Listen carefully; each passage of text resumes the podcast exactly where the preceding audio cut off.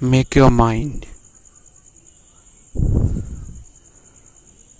stronger very much stronger because you doesn't know that what will come in, in your path of life. You doesn't know whatever situations are waiting for you in the future life. You doesn't know what you have to deal with. So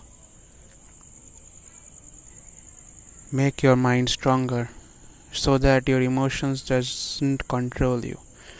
Make your mind stronger even to that point that he, your emotion doesn't let it to hamper.